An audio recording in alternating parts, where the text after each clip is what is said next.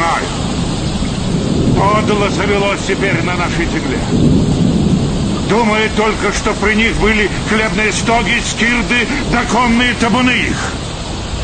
Перенимает черт знает какие басурманские обычаи. Душается языком своим. Свой со своим не хочет разговаривать.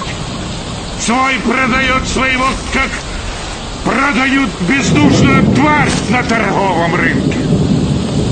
И милость чужого короля — да и не короля, а подскудная милость польского магната, который желтым чоботом своим бьет их морду, дороже для них всякого братства.